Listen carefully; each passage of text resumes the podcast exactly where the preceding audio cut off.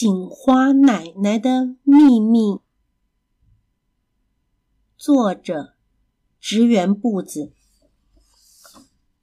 锦花奶奶的手非常的灵巧，街坊邻居都知道她很会缝东西。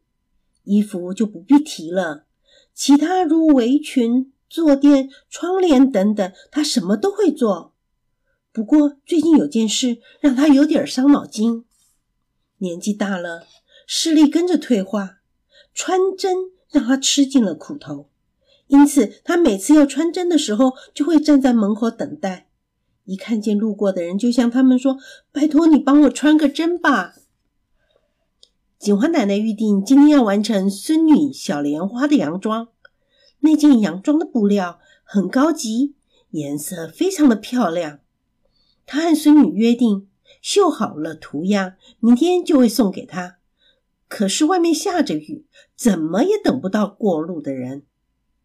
这下该怎么办呢？就在警花奶奶快要放弃的时候，诶，好像有人正要经过窗边呢。请等一下！她慌慌张张的打开窗，站在那里的竟然是哦，青蛙家族三人组。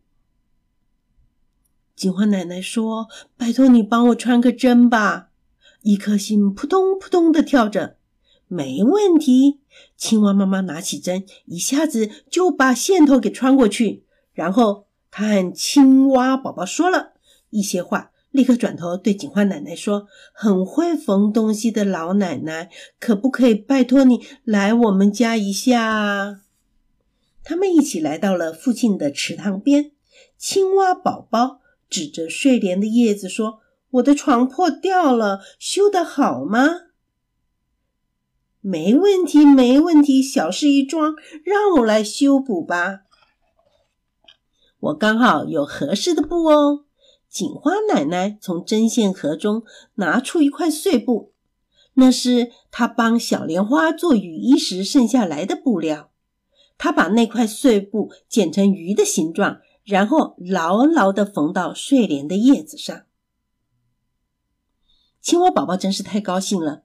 就在这个时候，鸭拓草那边传来了细微的声音，说：“很会缝东西的老奶奶，我也想拜托你。”蓟草的刺把我的翅膀给扯破了。蝴蝶边说边哭：“啊，小事一桩，让我来修补吧。”锦花奶奶。用一块丝绸编成的蕾丝替蝴蝶缝补了翅膀，哇，好轻巧呀！蝴蝶开心的挥动翅膀。就在这个时候，棕耳杯慌慌张张的飞了过来。糟了，糟了！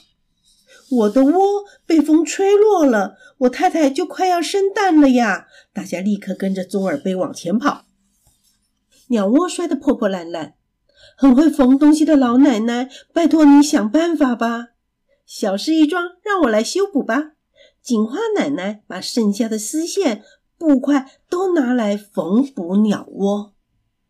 棕耳杯和青蛙爸爸去找一些青苔来，大家把天鹅绒般的柔软的青苔铺满在鸟窝里。终于补好了。锦花奶奶话才刚说完。棕耳杯太太就一口气连续下了三个蛋，谢谢你，谢谢你啊！棕耳杯一直谢谢锦花奶奶，谢个不停。不过，哎呀，怎么办？我的丝线都用光了，这下子根本没办法完成小莲花的洋装呀！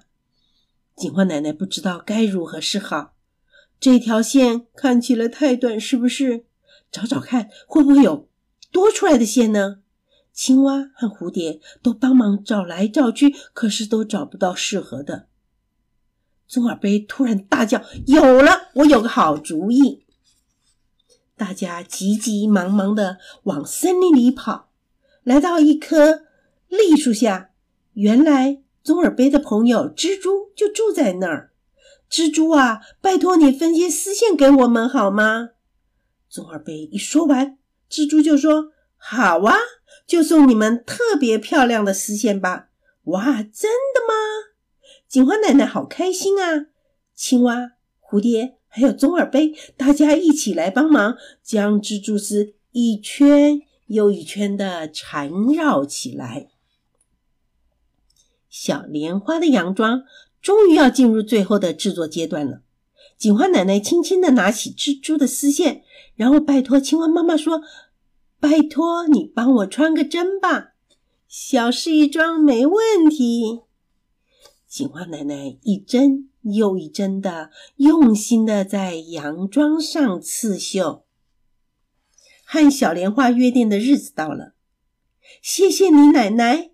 小莲花穿着洋装转呀转的绕圈圈，绣上去的丝线闪闪发亮，那颜色非常的不可思议，看起来就好像是飞溅的雨滴。小莲花的妈妈问：“这种丝线真是罕见，你在哪家店买到的呀？”